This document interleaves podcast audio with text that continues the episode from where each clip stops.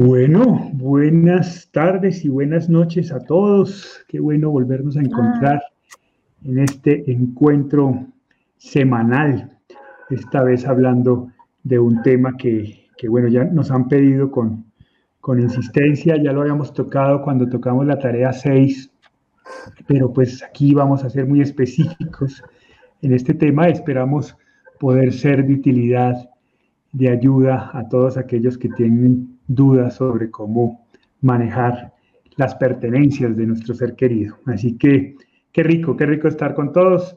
Hola chatita, ¿cómo vas? Hola hijito, bien, gracias a Dios, aquí con expectativa y recordando todos esos momentos difíciles y duros de, mi duelo, para poder compartirlos. Pero bueno, de eso se trata, de eso se trata, que sea de ayuda. Eh, hola, Pa, ¿cómo vas? ¿Cómo estás, Juli? Muy bien, muy bien, afortunadamente. muy bien. Qué bueno. Bueno, muchas gracias a todos. Bienvenidos también. nos acompañan algunas personas que están con nosotros trabajando en la certificación de las 15 tareas. Les damos la bienvenida a todos ellos, también a toda la comunidad de cuando él lo pregunta, que de hace ya más de cuánto llevamos, como cinco o seis meses en esto, nos han ido acompañando y, y han estado siempre aportando a cada uno de los conversatorios. Bienvenidos a todos. Recuerden que esto es un conversatorio no solo entre tres personas, sino entre todos los que de alguna manera se vinculan a esta conversación. Así que, pues nada, el chat está abierto para todos y en la medida de lo posible, la semana pasada hubo mucha participación, se nos quedaron algunos otros, algunas cosas por fuera, pero en la medida de lo posible tratamos de compartir todas las participaciones de cada uno de ustedes. Así que, bueno, no siento más, arranquemos. El tema de hoy entonces es qué hacer con las pertenencias de nuestro ser querido. Y para dar un poco de contexto, lo que nosotros normalmente hacemos es establecemos como lo que llamaríamos un marco teórico y ese marco teórico tratamos de aterrizarlo en lo que fue nuestra experiencia y en lo que hemos conocido de la experiencia de otras personas que están en procesos de duelo. Y ahí abrimos la conversación. Hoy vamos a, a invertir esa, esa dinámica y vamos a comenzar contando un poco qué fue lo que hicimos y a partir de ahí vamos a tratar de de verlo a la luz de la, de la teoría y de las sugerencias para ver cómo nos va con esta nueva dinámica. Así que, pues comencemos contigo, chatita. Ay, Dios mío. Cómo fue ese proceso de, de, tomar decisiones sobre las pertenencias de mi hermano. Bueno, eso fue a los 15 días, tal vez, de, de haber muerto Alejandro. Y, yo ahora he estado recordando y, reflexionando por qué actué yo a los 15 días de, esa forma. Y pienso que, fue por mi etapa de rabia, definitivamente. Yo, yo, yo me resistía a, a tener cosas materiales y a no tenerlo a él.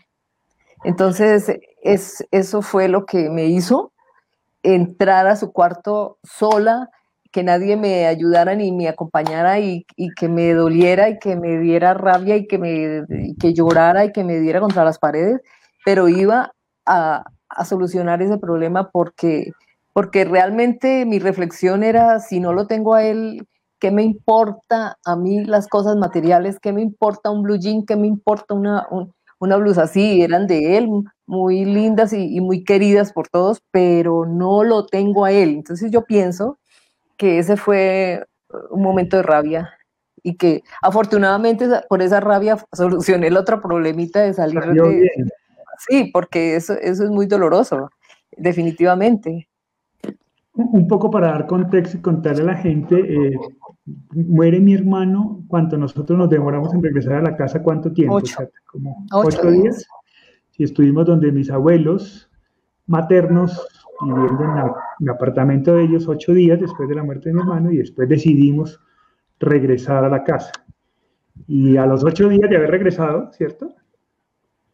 Eh, mi mamá decide, mi hermano tenía un cuarto solo, nosotros toda la vida nos dormimos en el mismo cuarto, pero como un año un Mes, no, un mes, antes lo, cambiamos. Un mes antes. Bueno, un mes antes habíamos decidido que cada uno eh, tuviera la bandera de independencia y mi hermano se cambió de cuarto. Entonces cada uno tenía su cuarto y ese cuarto estaba adornado con sus cosas. Eso quiere decir que a los ocho días de haber llegado a la casa, mi mamá un día estando sola en, la casa, toma la decisión de remover absolutamente todo las pertenencias de mi hermano. ¿Cómo te sentiste? Bueno, obviamente este debía ser un proceso muy doloroso. Entonces evacuemos ese primer momento, ¿no? Que es el emotivo. ¿Cómo fue ese momento de entrar al cuarto de mi hermano y salir de todo? no, primero, pues primero llorar y llorar y llorar y, y, oler sus, sus, cosas y, y tocarlas y, era lo, lo, que me quedaba de él en ese momento. Y, eran, eran muy, muy doloroso, tremendamente doloroso fue ese momento y, y pues empecé a primero a, desbaratar su cama. Eh, saqué, su, saqué sus sábanas, saqué su colchón, que todavía estaban oliendo a él, Dios mío bendito. Y, y eso, eso, fue un, un, momento muy, muy difícil. Pero, pero después me doy cuenta que, que, que salté una etapa rápida y, y que me liberé de ese proceso que cuesta tanto a tanta gente. ¿Tú, tú no le avisaste ni a mi papá, ni, bueno, a mí no me avisaste, a nadie. A nadie, a nadie. yo, entré y, es que también era, era una necesidad de estar en su, en su espacio, de, de estar en todavía en algo que quedaba de él. Entonces, eh, ese, ese fue un momento para revisar todas sus cosas. Ahí encontramos unas cosas maravillosas que nunca habíamos visto, por ejemplo, su cuaderno que había escrito con su diario eh, un, año antes eh, en los retiros espirituales que hizo en el colegio, en San Bartolomé.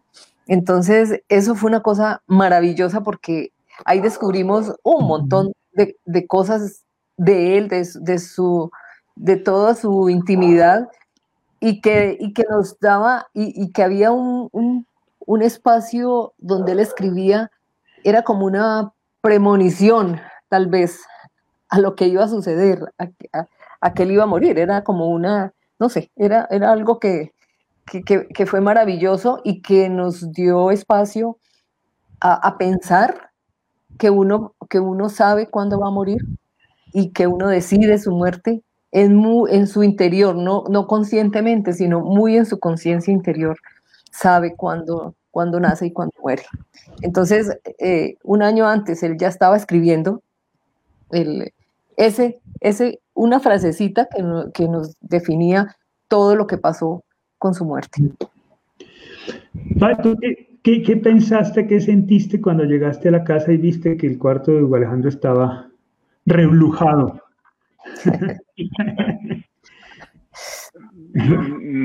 Muy bien, me sentí muy bien porque nunca pensé en, quedarnos con nada de eso, es decir, ni siquiera lo consideré, con recuerdos, cosas, eh, tal vez eh, alguna cosita que eh, decidimos mm, que era importante, que era, que era linda, por ejemplo, su cadenita, aquí la tengo, la que llevaba el día, el día que lo avaliaron. Esa cadenita la llevaba él colgada al, al pecho y, y me la entregó el, nos la entregó el, director del hospital donde lo llevaron. Cuando fuimos allá nos entregó esto, ¿no? Entonces eso me pareció pues muy hermoso y la, tuve durante mucho tiempo en mi pecho. Ahora la tengo guardada porque temo que de pronto en la calle me la rapen. Entonces la intentaron robar en Cali, ¿no? me la intentaron robar desde el carro y yo le fracturé el dedo al ladrón porque yo hice con una, con una rabia, porque no, el hombre gritó y salió, pues yo sentí que traqueó ese dedo, ¿no? Porque, y entonces he tenido mucho cuidado de, de no, la recordamos esta caderita y su cuaderno, y su cuaderno. E, esto me ha parecido siempre fascinante y lo releo algunas veces justo con respecto a lo que a lo que decía la chata, está aquí esa esa, esa reflexión. Esto lo hizo tal vez seis meses antes de su muerte. Un año antes. un, año, que fue el retiro espiritual del colegio. Un año que fue el retiro, los retiros espirituales del colegio. Entonces se hacía, eh, les hacían preguntas o se hacían preguntas y las respondían en el cuaderno. Y una de las preguntas eh, dice, antes tiene una reflexión y dice, mi gran pecado ha sido convertir a Dios en un mago o en un Dios castigador. Y luego se hace la pregunta, ¿daría yo mi vida por alguien? Y pone con mayúscula, sí, todo subrayado. Esta frase, sí, daría mi vida sin dudarlo por las personas que quiero. Todo eso lo subraya. Luego dice, Jesús dio su vida por nosotros porque nos amaba y creo que es justo que nosotros hagamos lo mismo. No hay amor más grande que el que da la vida por sus hermanos. Y yo quiero brindar ese amor. Vuelve y subraya, esa es mi meta. Como una premonición de lo que un año después sería eso, porque cuando vio que estaban eh, asaltando a su amigo, pues seguramente fue a defenderlo y también fue víctima de los asaltantes. Intentó defender a su amigo, es decir, dio su vida por, por el amigo. Esas dos cosas. Entonces me pareció muy bien lo que la Yata había hecho, me pareció que había sido muy maduro, muy lógico, porque sentía lo mismo, ¿no? Si no está él, pues eh, estas cosas eh, ¿para qué las, las, las, tenemos? ¿no? Pienso que no tiene sentido. Antes de entrar a, responder las preguntas que ya están comenzando a participar, tienen algunas preguntas, quisiera preguntarle a la chata, ¿tú nunca sentiste que, que fue muy precipitada esa decisión? No, para, para mí fue en el tiempo Correcto. Tal vez no lo pensé en ese momento. Tal vez por eso digo que lo hice con rabia y, con desesperación. pero pues gracias a eso salí de ese problema. Pero eso es eh, de acuerdo al tiempo, porque fíjate que tengo una experiencia propia también con las pertenencias de mi padre. Cuando murió mi papá, yo viajé de Ecuador a, Ibagué y a su sepelio y yo con el ánimo, tenía que regresar a Ecuador y con el ánimo de evitarle a mi mamá un dolor y por la experiencia mía de, haber salido de todas esas cosas lo más pronto posible, me puse como a los dos o tres días a, arreglar las cosas y enviarlas a, un ancianato. Y mi mamá se sintió muchísimo. Se molestó tremendamente. Me dijo, ahí está mi closet, también saque lo mío furiosa por eso y ahí reaccioné yo y dije, pero qué atrevida he sido, que, que cómo me atrevo a, hacer eso sin consentimiento de ella. Pero yo por evitarle un dolor grandísimo, porque sabía que eso era un dolor grande, y por ayudarla antes de irme. Entonces, pero eso me arrepiento toda la vida y le, le pedí perdón y todo, pero entonces cada uno eh, va de acuerdo a, a su tiempo a, eso quería llegar, ¿no? Eh, digamos que en, nuestra historia fue así, y, aunque fue una decisión de, de, rabia, que la primera recomendación sería, hombre, no tomen esa decisión con un alto contenido emocional, ¿cierto? Esa es una decisión que debe tomarse con cabeza fría, ¿cierto? De, hacer, de tomar decisiones sobre las pertenencias. En nuestro caso salió bien, pero, pero no necesariamente, ¿no? Creo que la respuesta, la primera respuesta es hay que tomar la decisión, pero hay que tomarla en el tiempo en que cada uno la considere correcta, adecuada, sin emociones en la cabeza. No sé si estoy en lo cierto, Pa. qué piensas? Sí. La decisión es, es eh, debe ser pronta, porque supone el aceptar un proceso de duelo. Mientras no se toma, hay, hay decisiones fundamentales en el duelo que todavía no se han tomado, como es la de aceptar, aceptar que mi ser querido murió. Eso es un paso importantísimo. Es la primera de las, de las tareas cognitivas de las que hablamos en las 15 tareas del duelo. Esa, esa tarea eh, no se puede dar si yo no hago esta, esta de trabajo con, los, con las pertenencias. Eh, este es el símbolo, esta es la ceremonia de aceptar que murió. En ese momento, con esa ceremonia, decido que puedo superar el apego. Todavía no lo he superado, pero decido que voy a trabajar en eso. Entonces es fundamental. Acepto que mi ser querido ya no está, ha muerto. Y entonces, eh, como, como decía mi esposa, si no está él, pues ¿para qué me apego a, a sus cosas? Sería una tontería, ¿no es cierto? Si no me puedo apegar a su, a su cuerpo físico, pues apegarme a su ropa, apegarme a, su, a sus muebles, es una tontería. Es decir, eh, bajo de categoría me apego, ¿no es cierto? Por decirlo así. Entonces no tiene sentido. Entonces debe, debe de hacerse, pero cada persona tiene su tiempo. Y, y hay cosas que, hay personas que, que, que necesitan, necesitan eh, procesar todo esto. Entonces, eh, a veces les da miedo hacerlo eh, y, lo, y lo van postergando por miedo. Entonces, yo siempre recomiendo cuando tú sientas que ya es el tiempo para, para renovar ese cuarto, pintarlo, redecorarlo, eh, a un amigo, una persona de tu confianza, un amigo, una amiga de tu confianza, que te acompañe a hacerlo juntos para enfrentar el reto. Eh, recordemos que el miedo se enfrenta con el reto. Entonces, hay un tiempo para hacerlo, hay un tiempo y hay que hacerlo, pero no hay un tiempo fijo, depende de cada persona. Sí, es que justo para preparando este conversatorio estaba yo leyendo algunas páginas, algunos textos de, de tanatólogos sobre el tema, ¿no? Y, claro, hay todo un debate al respecto, ¿no? Entonces hay quienes dicen que que no, lo, no recomiendan que sea tan pronto, tan rápido, porque pues eso puede ser producto como de aquí no pasó nada, como, como fortalecer el, proceso de negación. Claro, también está la dificultad de que eso se eternice y se momifique, ¿no? Y, nunca se haga nada y pues, también gravísimo. Yo creo que la respuesta es esa, ¿no? Hay que hacerlo, cada uno a su tiempo, pero hay que tomar esa decisión, ¿no? En el momento adecuado, en el momento indicado. Eh, pensarlo, sí, pero, pero, pero hay que hacerlo. Una vez más, en nuestro caso fue la chata la que tomó la decisión. Inicialmente ya nos ha contado que impulsada por, por la ira, pero, pero salió bien, digamos que salió bien. ¿Tú te quedaste con algo, chata? Yo sí, con lo único que me quedé fue con, con esta eh, estatuica que había hecho él en su trabajo de diseño, de diseño industrial, porque me pareció que ahí, ahí había muchos valores de él, que, que eso lo representaba a él. Y me parece hermoso, por aquí pasaron sus manos, eh, toda su inteligencia, todo su, su arte. Entonces, eh, me encanta saber que, que, me quedan las cosas que, que para mí tienen tanto valor, que significan lo que era él.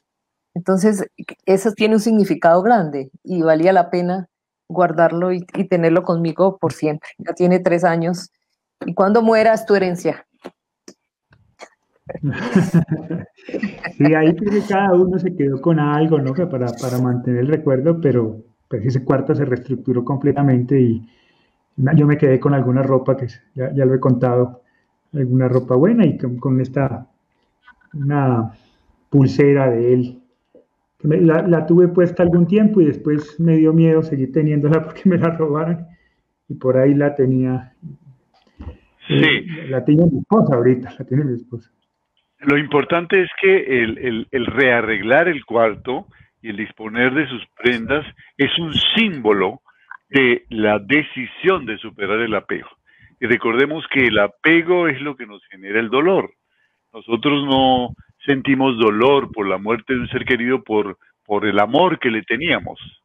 No, el dolor es por el apego que le teníamos, por la necesidad de verlo físicamente, de tocarlo, ese apego. Eso nos genera el dolor. Entonces, cuando uno toma la decisión de, de, de, enfrentar el dolor para no convertirse en sufriente, que es la decisión contraria, continuar llevando la carreta del dolor, entonces, lo más lógico es crear una ceremonia, un símbolo en donde yo decido romper el apego y todo aquello que simbolice eso. Es una cosa dura, y como decimos, depende de cada persona y conviene tener algunas cosas. Inclusive tiene mucho que ver con la pregunta que hace la señora Efigenia, que veo aquí. Efigenia Silva dice, ¿qué tan positivo o negativo es cuando fallece un ser querido ir por un tiempo a otra casa de un familiar o quedarse en su misma casa? Nosotros estuvimos tal vez una, una semanita en, la, en la casa de, de mis suegros y fue muy grato porque estamos cumpliendo con la tarea 2 de las 15 tareas del duelo, que es amar y dejarse amar. Y en esos días necesita uno mucho amor, mucho amor. Y qué mejor que estar yo a mis suegros los, eh, los amé como, como pude amar a mis padres muchísimo porque fueron grandísimas personas. Entonces estábamos en nuestra casa, ellos nos cedieron su cuarto, ¿no? Eh, con todo el amor del mundo. Ellos también necesitaban nuestra compañía. Entonces nos amamos, nos amamos, nos decíamos y recordábamos y llorábamos juntos. Fue muy lindo esos ocho días, eh, fue suficiente. A veces se hace como una evasión, ¿no? Y eso ya tiene otro sentido. Entonces no es que tenemos que cambiar de casa porque esta casa nos trae recuerdos. No, donde quiera que vayas, si no elaboras tu duelo vas a tener recuerdos. Los recuerdos van contigo. Entonces, tú eres el que transforma la casa. Y una de las cosas es precisamente rearreglar ese cuarto, pintarlo, redecorarlo, precisamente para que simbolice la evolución de el, recuerdo de esa persona. Eh, cuando se queda quieto es le impedimos al, al, recuerdo, recordemos que hay un momento en que hay que reubicar a nuestro ser querido en nuestro corazón y en nuestra mente, para que siga evolucionando en nuestro corazón y en nuestra mente, para que todo lo que nos enseñó, todo lo que aprendimos de él, continúe. Entonces, cuando el cuarto se queda quieto, eh, el cuarto no evoluciona, porque ya no está él para que lo redecore. Cuando dejamos guardadas las prendas, las prendas se quedan quietas porque ya no está él para que las cambie, para que las, eh, para que innove, para que compre otra cosa más de moda. Entonces, eso es un símbolo muy, muy, muy duro de que he decidido quedarme allí atrapado. Por eso se llama momificación.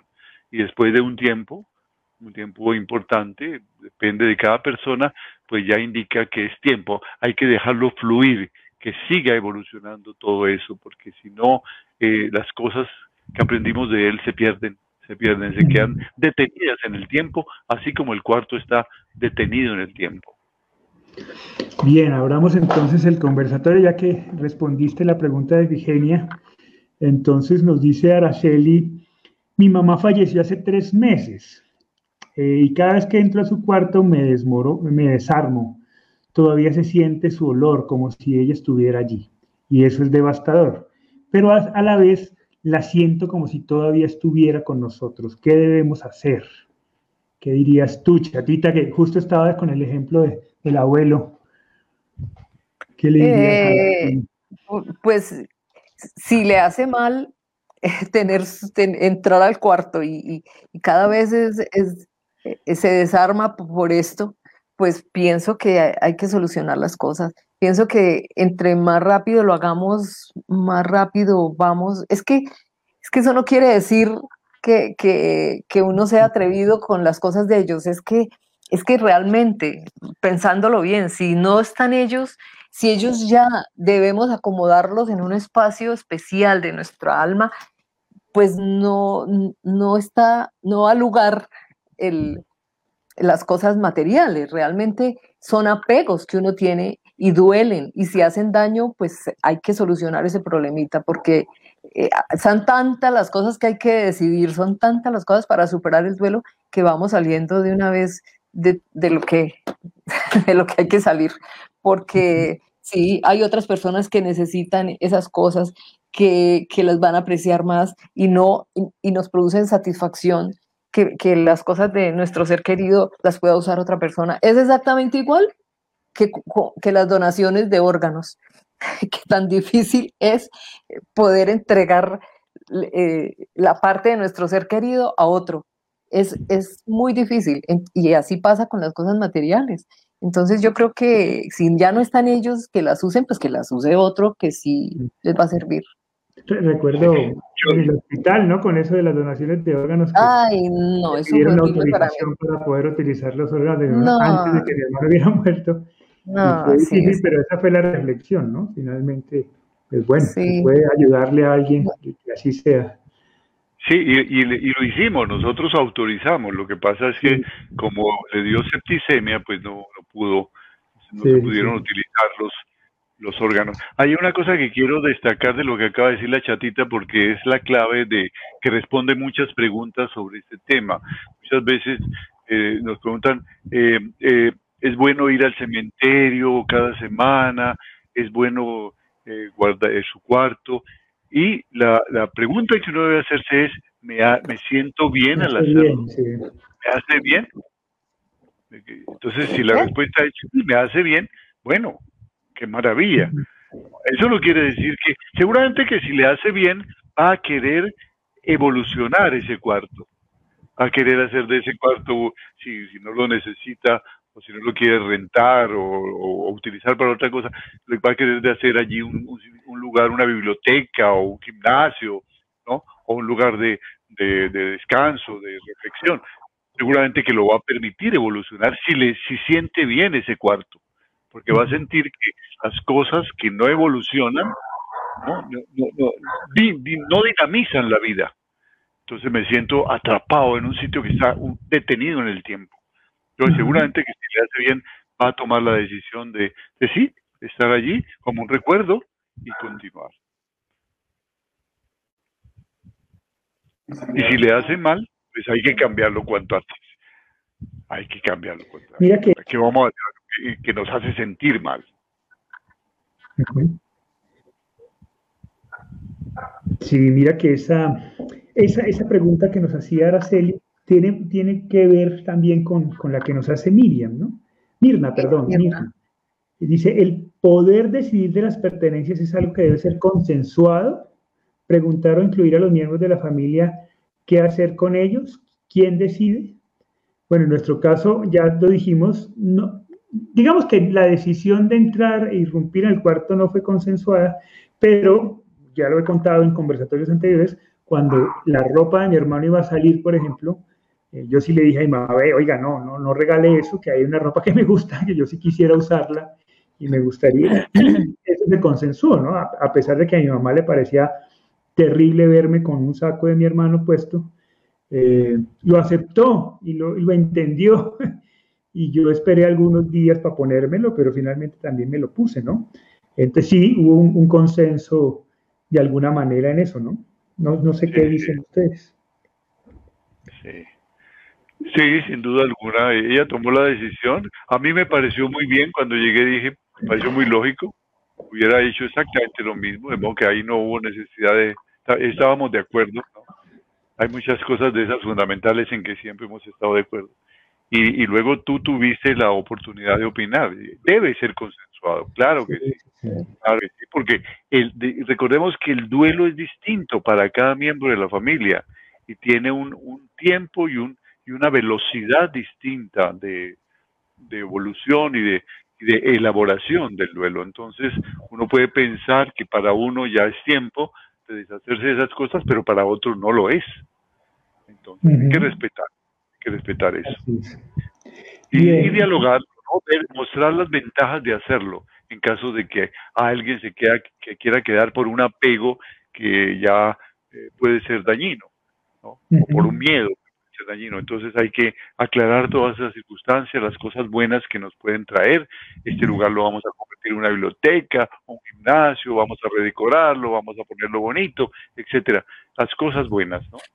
Eh, todas esas cosas yo, he insistido en que una de las cosas que nos ayudó en el proceso es establecer unos canales de comunicación sinceros, abiertos, directos, asertivos. Eh, y en ese, en ese canal de comunicación, pues esto de qué hacer con las pertenencias es fundamental, entre otras cosas porque si hay alguno de la familia que está estancado y no puede tomar la decisión de, de tomar decisiones sobre las cosas, pues en familia se puede avanzar, se puede presionar, se puede acompañar ese proceso para que sea un poco más manejable y más fácil, ¿no? Entre, es más fácil varios puntos de vista pensando sobre una misma cosa que uno solo. Entonces puede ser mucho más manejable.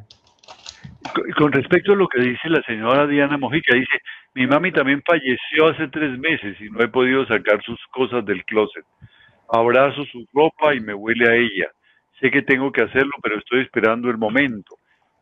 Esa, esa, eh, eh, ese, ese quedarse allí, hay un momento en el que ella tiene que decidir por qué, por qué no soy capaz. ¿Qué es lo que pasa con que nos, si no eres capaz, estás haciendo algo que impide la dinamización de tu espíritu y de tu mente. No, está diciendo no soy capaz, no soy capaz.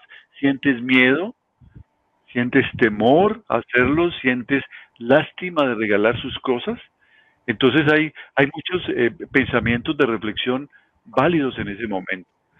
Regalar las cosas de un ser querido, las cosas buenas, puede ser uno de los mejores aportes que hagamos nosotros a, a, un, a un o a una persona que necesita las cosas. Con frecuencia nosotros regalamos basura, cosas que ya no están en buen estado. Eso es simplemente liberarme de cosas que no necesito, pero ahí no hay realmente un acto de generosidad ni de caridad real o de amor por el otro. Al regalar cosas del ser que amo, estoy ejerciendo un acto de verdadero amor. Estoy dando cosas buenas, cosas que amó mi ser, el, mi ser querido, cosas valiosas. Estoy, estoy dando mi piel. Entonces estoy dando verdaderamente amor. Entonces hay que reflexionar sobre eso, sobre lo que significa eso. Y si sientes que sola no puedes, valerte de una amiga, de un amigo, para que te acompañe en ese momento a enfrentar ese reto, para que no lo haga uno solo si sientes realmente temor. ayudarse con otra persona. Ah, ahora, hay algo que yo veo en, lo que nos dice Diana y es que ella sabe que tiene que hacerlo, ¿no? Y eso ya, ella sabe que tiene que tomar esa decisión y eso ya es tener una claridad importante. ¿Cuándo? Bueno, listo, eh, está pendiente de cuando llegue el momento, pero ya sabe que tarde o temprano tiene que llegar el momento. Es que es una decisión, es una decisión muy difícil de tomar porque, porque es un cariño inmenso el que se tiene por esos, por esos eh, pertenencias. Es, y, y, de una u otra forma es lo que nos queda de ellos, material. Entonces, eh, tomar esa decisión no es fácil, es muy complicado. Pero si uno se pega en eso y no toma la decisión, entonces es malo para, para el duelo y para uno, porque uno sigue ahí pegado de las cosas. Y eso no puede ser. Si ya no están ellos, ¿por qué nos vamos a pegar de unas cosas materiales? No, no tiene sentido. Y empezamos a hacer cosas sin sentido, ¿no? Empezamos a hacer cosas sin sentido, como empezar eh, a, lavar y planchar estas cosas, si es que las hacemos, que no se necesita. Eso tiene sentido. ¿no? O si no lo hacemos, entonces peor el sin sentido, porque se van eh, apolillando estas cosas, ¿no? Y cuando menos pensamos, llegamos a un cuarto y huele a viejo, a ropa vieja, porque no nos atrevemos siquiera a lavarlo, ¿no? Decir, el sentido común nos dice, esto tiene que evolucionar, como evoluciona la vida, como evoluciona la dinámica, inclusive para las personas que tienen un sentido trascendente de la vida, para las personas que creen que hay vida más allá de la vida, es, entonces es claro que tu ser querido ha seguido evolucionando y está en una vida en un, en, un desarrollo mucho mayor. porque su símbolo es algo que se va empolvando, que se va apolillando, que se está quedando en el tiempo, que no progresa, que no cambia? ¿Por qué su símbolo es una momia? ¿Hasta cuándo voy a tener esa imagen de él cuando sé que su espíritu es un espíritu libre, ¿no es cierto? Y para el que no tiene creencias, igual. Para el que no tiene creencias en la nada, ¿qué significa eso entonces? No tiene ningún sentido. No tiene ningún sentido. Bien, Patti nos dice, mi esposo trascendió hace 72 días y aún no he podido deshacerme de sus cosas. El día que lo traté de hacer no pude, me puse a llorar y a abrazar su ropa. No sé cuándo estaré lista. Bueno, pero ya hubo un primer acercamiento. sí, eso está bien, eso está bien, y es que está tan pronto.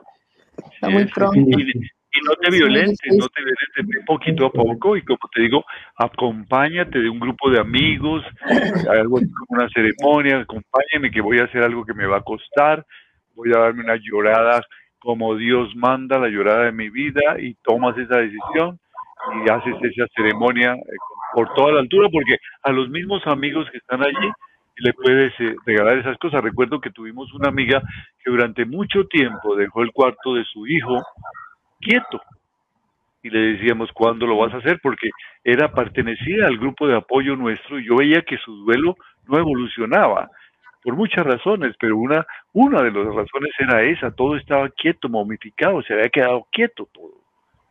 Entonces le decíamos con mucha prudencia, con mucha discreción, con mucho cariño, ¿cuándo lo vas a hacer? Y un día nos llama y nos dice, acompáñenme, vamos a hacerlo. Y empezó, los que estábamos allí nos fue regalando las cosas. Recuerdo que había una guitarrita vieja que estaba rota, pero que era una buena guitarrita. Me la regaló y es la guitarra que, que toco ahora, ¿no? La mandé a arreglar y cada vez que la toco, la recuerdo a ella, recuerdo a su hijo, ¿no? Siento siento mucho cariño por esa guitarra, ¿no? No es un instrumento fino, suena bonito, eh, por eso la mandé a arreglar y es y la quiero más que a mi propia guitarra, que es mucho más costosa, pero siento que esta como que suena mejor, como que suena desde el corazón. Es, algo muy especial. Chévere.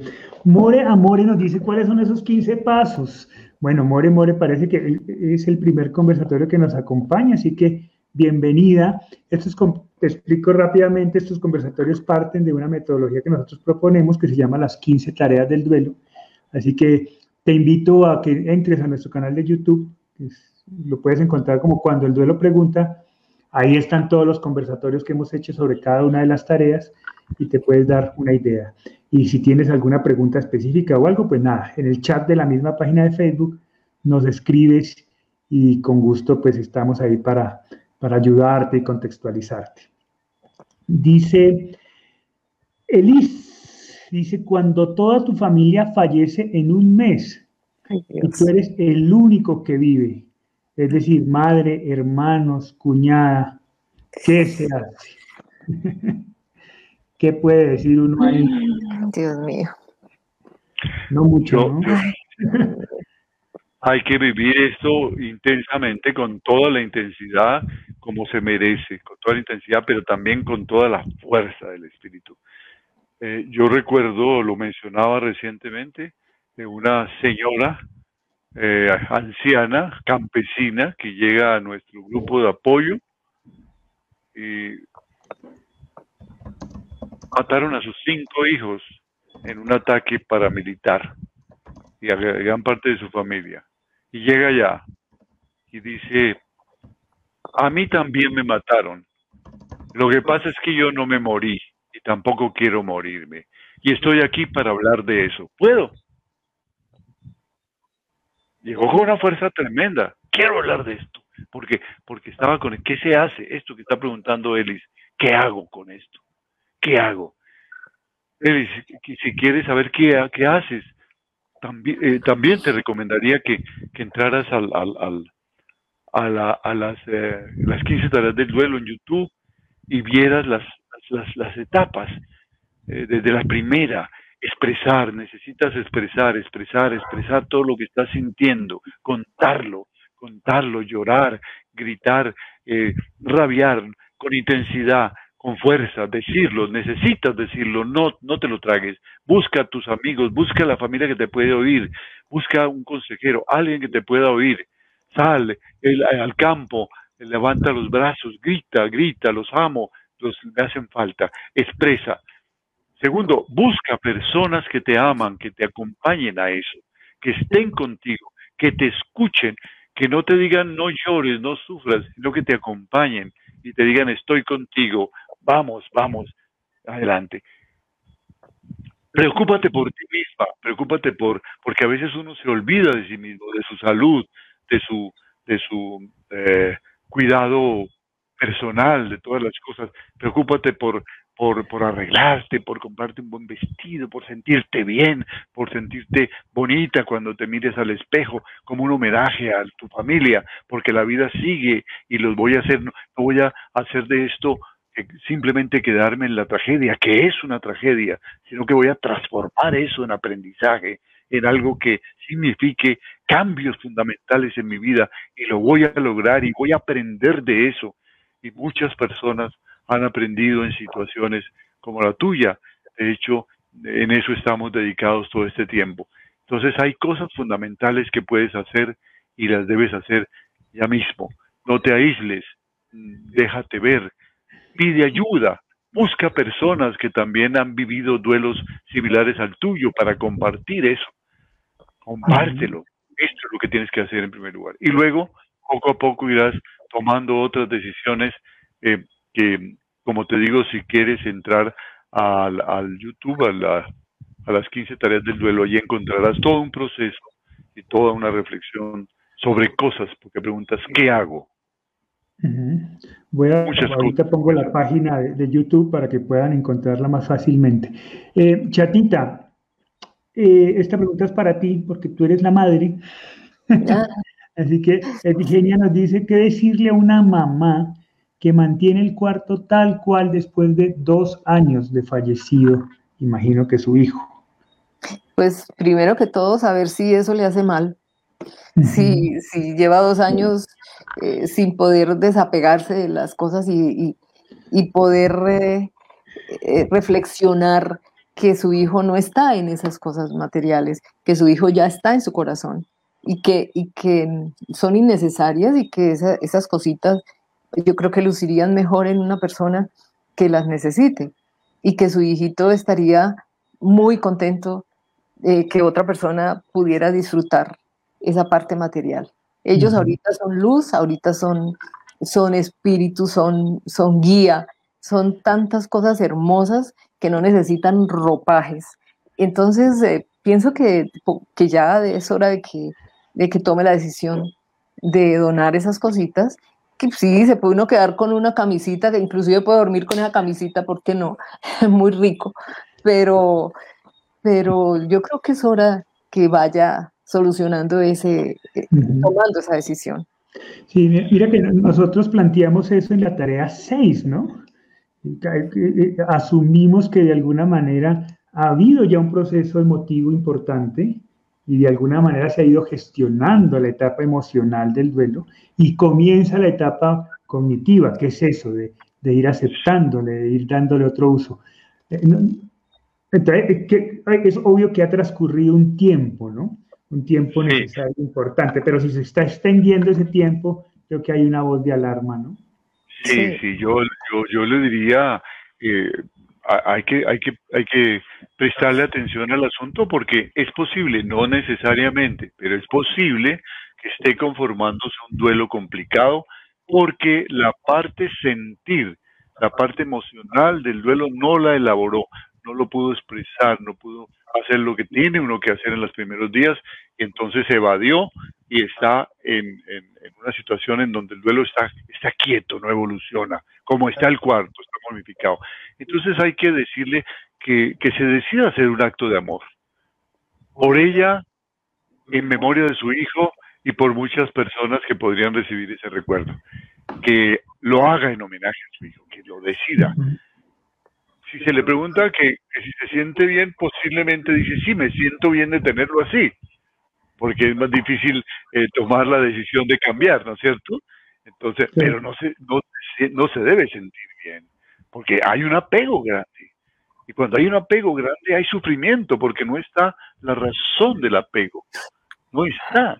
Están unos símbolos que, como nos decía la chatita, están lejos de ser parecidos siquiera a la persona que los generó, a la persona que los inspiró. Entonces estoy pegado de algo que no es él. Estoy pegado de un fantasma.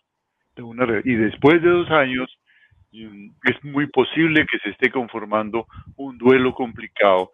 Y un duelo complicado necesita una reelaboración de esos pensamientos. Eh, se puede hacer en terapias de grupo cuando hay personas que lo, que lo saben hacer o con ayuda de tanatólogos certificados pero necesita seguramente alguien que le acompañe a esto. O de pronto toma la decisión porque no, no ha tomado eh, conciencia de que hacerlo es un acto de amor y que lo va a hacer en homenaje a su hijo. Bueno, se nos, disparó, se nos disparó este chat y hay muchas participaciones, así que vamos a darle paso. Eh, Mirna nos contextualiza, ella era la que nos hablaba sobre sobre si era bueno dar, eh, consensuar sobre la decisión de las cosas y dice, mi comentario es porque cuando muere mi madre, Mi padre decide en dos días deshacerse de todo. No tuvimos oportunidad de siquiera opinar. Fue muy impositivo, muy drástico. Buscar tratando de encontrar algo que nos ligara a ella. Es increíble, pero solo quedaron algunos trastes y nos peleábamos por ellos. Era como querer encontrarla ahí. Es como aferrarte a un objeto o prenda que su valor es sentimental, saber que le perteneció, que algo de ella quedó. El objeto que fue lo que te pasó a ti con, con mi abuela, ¿no? Cuando toma la decisión de las pertenencias de mi abuelo, no se consensuó, no se tomó en cuenta su decisión, su proceso, y bueno, no, no fue del agrado fíjate, de mi abuela. Fíjate que el padre lo hace también por enfado, ahorita como lo hizo la chatica. La diferencia es que la chatica consensuó después, sí, tomé la decisión sin preguntarle, pero que si quieren, dejo esto, ¿qué, quieren? Y de, hecho, sacaste las cosas que te parecieron bien, ¿no? Yo, pues, yo las pero, bueno, y también es que cada uno tiene procesos diferentes con las cosas, ¿no? Exactamente. Pero la razón puede ser el enfado, pero la, el consensuar permanece. Sí, yo lo hice, por, pero aquí están los demás, ellos tienen derecho, ¿no? Entonces, sí, sí, Bien, eh, Aidita Pagán nos dice, el tiempo para disponer de las cosas lo determina cada doliente, pero la clave es no retrasarlo mucho, nos recuerda Edita. Y luego nos, nos dice, la momificación estanca el proceso normal del duelo. Eh, creo que si no estoy mal, Edita nos, nos acompaña desde Puerto Rico. Entonces, un saludo también a Edita. Saludo, Edita, un saludo. Soy la Martínez Navarro, nos dice, mi esposo falleció en siete meses, tengo sus cosas en otro cuarto, no puedo hacer nada por lo de la pandemia, estamos en cuarentena en Perú, siento que nadie me va a recibir sus cosas por el COVID, que me... Eh, bueno, pero hay, que, hay, hay otras opciones de tomar decisiones sobre las cosas, ¿no? No necesariamente hay que regalarlas, se pueden tomar decisiones diferentes sobre las cosas y bueno, y, tampoco es que sea como que es que ya tengo que salir a regalarlo y quién sabe qué va a pasar si, si, pasa, si no. todo es tener conciencia sobre que hay que tomar decisiones sobre esas cosas. Y ya la vida va gestionando qué se hace con cada cosa, ¿no? ¿Ibas a decir algo, Pa? Sí, después de un tiempo, si eso está quieto, allí no, y no, no, nadie ha tocado, ahí no hay pandemia. Y si se quiere, de esas cosas se pueden lavar, planchar para tenerlas en buen estado y regalarlas a una parroquia, a un grupo social que lo va a recibir con gran gusto, que se puede hacer. Se puede hacer. Bien. Cristina Ramírez nos dice, mi hijo falleció hace 14 meses, cambié su cuarto por completo y salí algunas prendas, pero me quedé con cosas que él amaba. No sé qué tan sano sea, pero eso me hace sentir que tengo un pedacito de él. Eso es correcto, eso es que es que para una madre es aquí está con, yo con su cadenita y con su cuaderno con su cuaderno diario donde escribía sus reflexiones. Con eso me quedé y eso es suficiente. Para una madre para una madre las todas las cositas de los hijitos es una cosa impresionante de ternurita y de amor. Eh, yo yo veo, si tú me dejas tu camiseta, cuando tú vienes y yo te lavo tu ropa, no sabes lo que eso significa para mí. Eso para mí es una felicidad grandísima, coger la camiseta y, con todo el cuidado ponerla en la lavadora y luego pasarle las manos y a plancharla. Eso para una madre, eso no lo entiende nadie más, solo con los que somos madres. Entonces, eh, que se quede con, con, con, una parte de lo que él quería es correcto, eso no hace daño y, y, enternece, eso está bien. Ahora, lo cierto, y me, me, me, desmentirás, chatita, es que también esa, esa relación con ese objeto o con esas cosas también evoluciona con el tiempo, ¿no? Sí. Claro, al principio es esto, es, es, él, aquí lo tengo, pero con el tiempo va, va, cambiando el simbolismo y va cambiando la relación con ese objeto. Claro, sí, uno después de 30 años yo veo todas estas cositas que él hizo, manualidades, todo esto que hizo, y, y y me da mucha alegría verlas y, lo veo a él allí en eso y, me parece que, cumplió su misión, que lo, veo bien, entonces eso da alegría. Eh, ya después que uno ha superado el duelo, esas cositas dan alegría. De hecho, ahorita que estábamos buscando las cosas del, o para mostrarlas decíamos, ¿dónde está? Y le preguntaba a mi esposa, que la tenía, ¿dónde la tenía? Ya, ya es otra cosa, ¿no? Pero claro, no, hay, apego por esas cosas, no hay apego. Se tiene como una evocación grata. Sí, no duelen, no duelen. Ayuda también a cumplir con los deseos del ser querido. En mi caso, mi madre nos pidió que sus cosas se donaran a un hogar geriátrico y así se hizo. Ah, qué bonito, qué bonito, ¿ves? Que la madre ya está madura y ya sabe lo que hay que hacer. y seguramente los otros, si tuvieran oportunidad de habernos dicho, seguramente mi hermano hubiera dicho lo mismo, ¿no? Oh, seguro. Va a quedar con esas cosas. Seguro que sí, seguro que sí. NP Prado nos dice, mi madre falleció hace cinco meses, sobre la ropa de ella mi padre me ordenó regalar todo desde el primer mes y así lo hice. En esa casa solo vive mi padre y la recámara de ella sigue igual, intacta, solo que sin nada en los cajones. ¿Qué le digo a mi padre para cambiar esto? ¿Qué le podemos decir a, a NP Prado? Sí, hay, hay, hay utilidades que se le pueden dar a esa recámara, ¿no? Que eh, hay que charlar con él en una forma muy delicada, decir, padre, ¿qué tal si hacemos aquí un cuartico de, para reunión, para escuchar música, para hacer música? Si, alguien hace música, canta, o para estudiar con una buena lamparita, yo te voy a ayudar a decorarlo, ¿no? Y sugerirle, sugerirle para darle vida a ese cuarto, para que que ese cuarto tenga una, una, actualización, ¿no? Y decírselo con, con mucho cariño, porque eh, si dejó las cosas, eh, es muy posible que entienda que, que, esto también se puede cambiar, ¿no? Eh, a no ser que haya algo allí, alguna, algún mueble, alguna cosa que para él tiene una importancia vital, entonces que lo diga, lo, lo aclare, ¿no es cierto? Y alguna pequeña cosa que por su valor, por su recuerdo pueda, pero ojalá esté ahora adornando otra parte de la casa. Lo importante es que ese símbolo de quietud con el tiempo es el símbolo de lo que está pasando con mi duelo. Es el símbolo del apego. Ahí está, de que yo no puedo aceptar.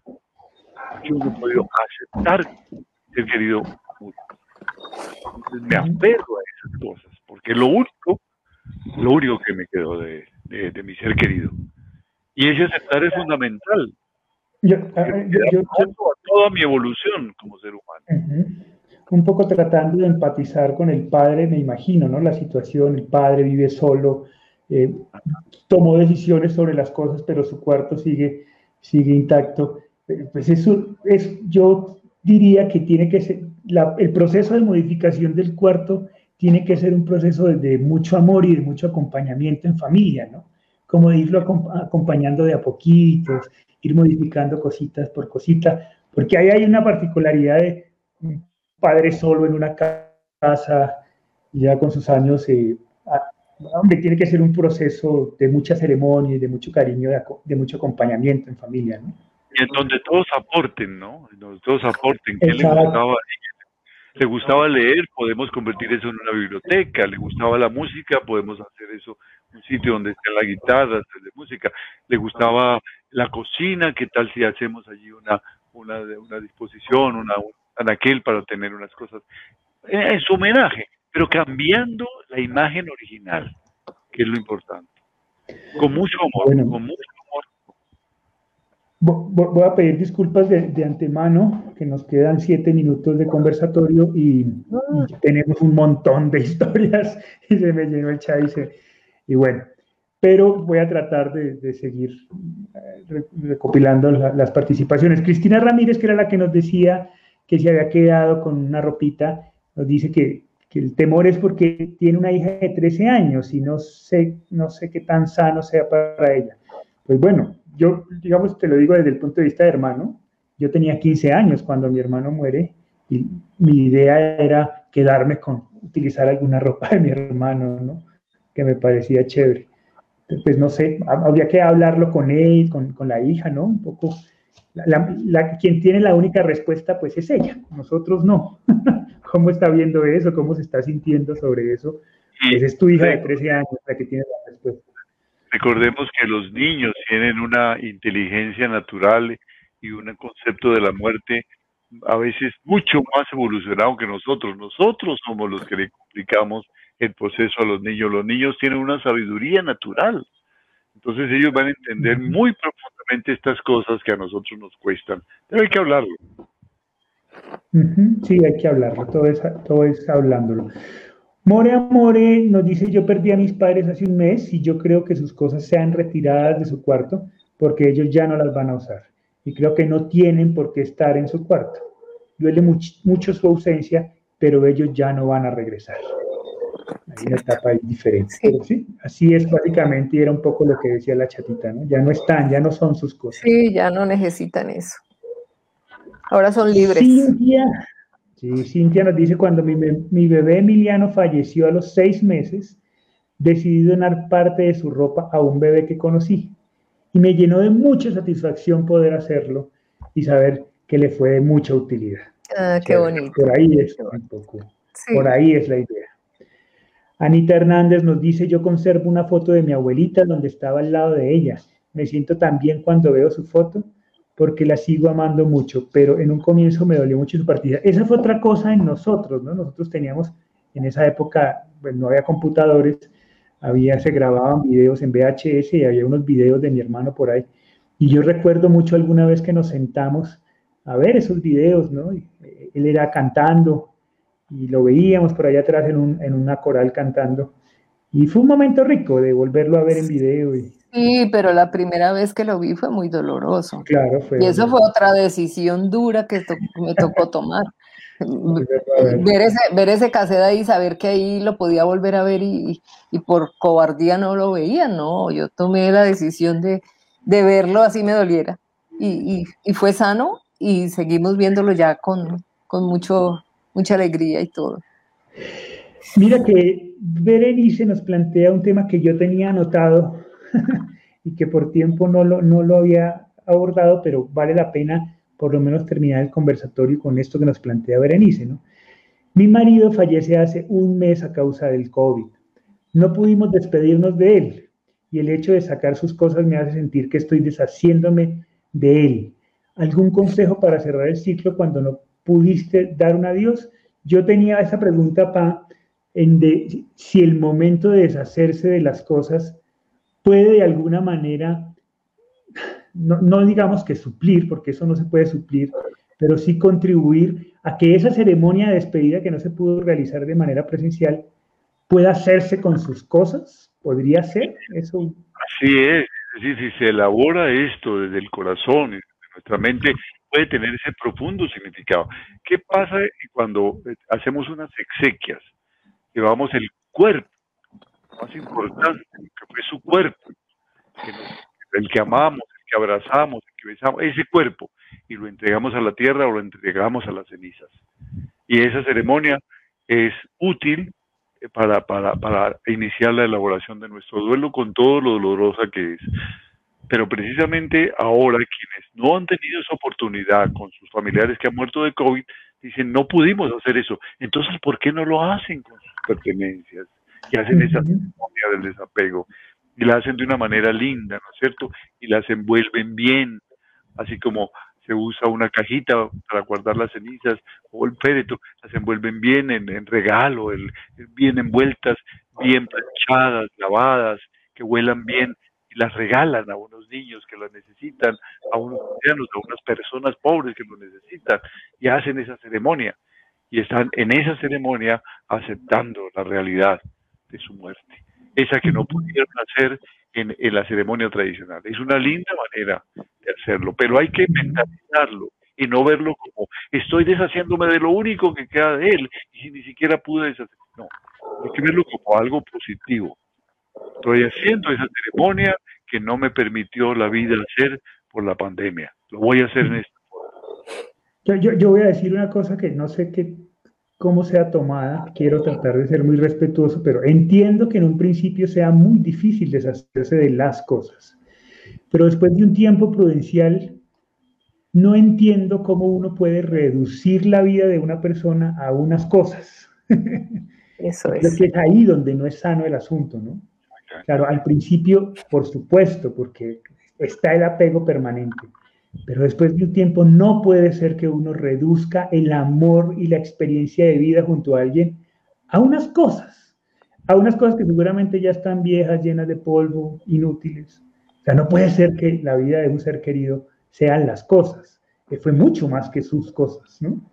Y esto tiene que ver profundamente con la tarea que hemos eh, querido de reubicar, reubicar en nuestro, en nuestro corazón la presencia del ser querido para que Él siga viviendo en nosotros toda esa experiencia, todos esos momentos, todo ese amor que nos dio, sus errores, sus aciertos, sus fortalezas, sus debilidades, ahora viven en nosotros. Y nosotros nos encargamos de utilizar esas cosas para mejorar, para crecer, para ser más personas. Son juntar un poco las experiencias con completa em, tolerancia y con completa apertura sin apasionamientos, tal como fue, aceptarlo por primera vez tal como fue. Cuando yo convierto a mi ser querido en unas prendas que se apolillan y se empolvan, pues le doy muy poca oportunidad de que siga viviendo en mi corazón. Bien, se nos fue el tiempo, quiero compartir dos últimas participaciones, me disculpan todos aquellos que no pude compartir, este es un tema que claramente genera mucha, mucho interés. Ruby nos dice, mi esposo falleció en marzo del 2020, en diciembre le di algo de ropa y zapatos a un primo de él, todavía tengo muchas prendas las cuales pienso llevar a la iglesia, pero todavía no quiero hacerlo. Mi esposo dejó una ropa, zapatos sin usar, muchos objetos, billeteras, lentes, gafas, celulares. Pienso guardarlo en un baúl, para mí es un tesoro, es duro tener que deshacerme de ella. Siento que en realidad no estoy preparada para eso. Ah, pero algún día lo estarás y es importante estar pendientes de esa, preparación de estar. Y Milena nos dice, cuando mi abuelo murió ya hace muchos años, con mis papás, mi hermano y mi sobrino, íbamos a visitarle al cementerio. Parecía como un paseo familiar de fin de semana. Ahora recuerdo con gratitud y como algo bonito. No era una visita para llorar o de sufrimiento, todo lo contrario. Era como ir a visitar a un familiar. Luego con el tiempo dejamos de hacerlo porque ya mi mamá ya no tenía esa necesidad. Yo recuerdo que, yo era un paseo con mis amigos, con Margarita, ir a, visitar la tumba de Guarando, porque además era, ese cementerio era muy chévere, se sentía mucha paz.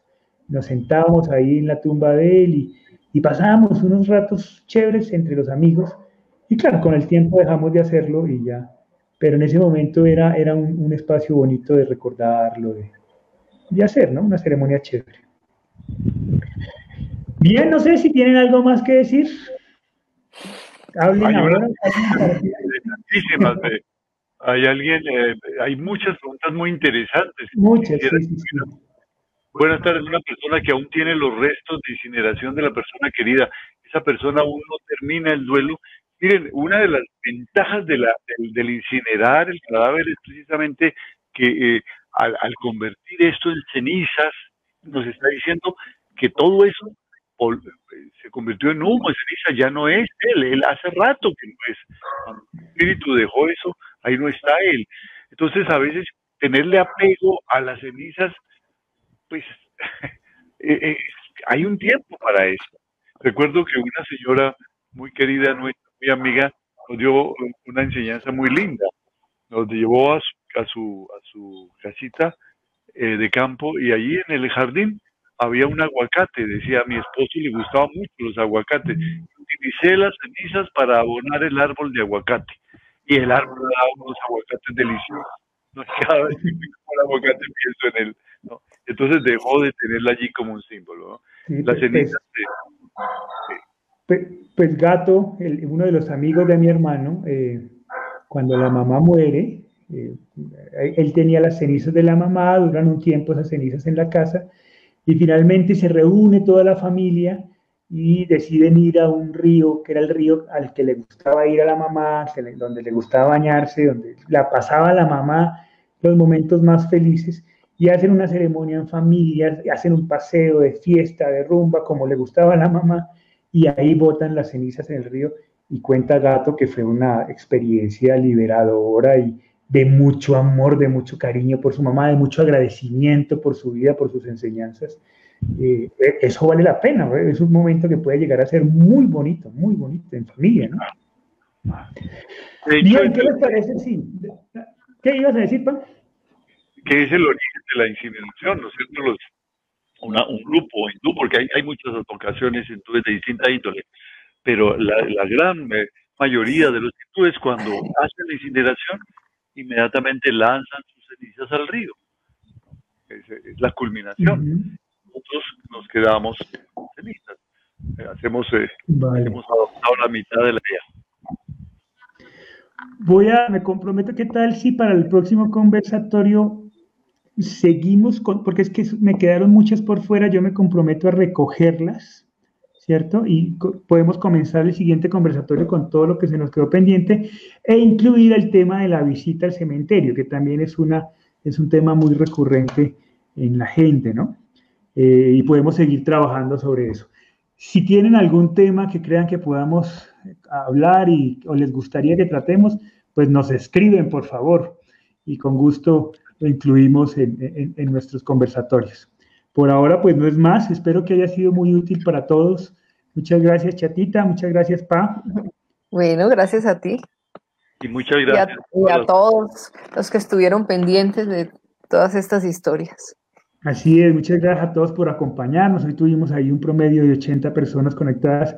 Eso nos, nos, nos, nos agrada mucho. Si alguien de ustedes sabe de personas que puede que estos conversatorios les sean útiles, por favor, no duden en invitarlos eh, y trataremos de tratar los temas con todos. Por ahora, pues muchísimas gracias por acompañarnos y nos vemos la próxima semana, el próximo miércoles, a esta misma hora y por este mismo medio de Facebook. Eh, muchas gracias y que pasen un buen, un buen término de día. Buenas noches. Buenas noches.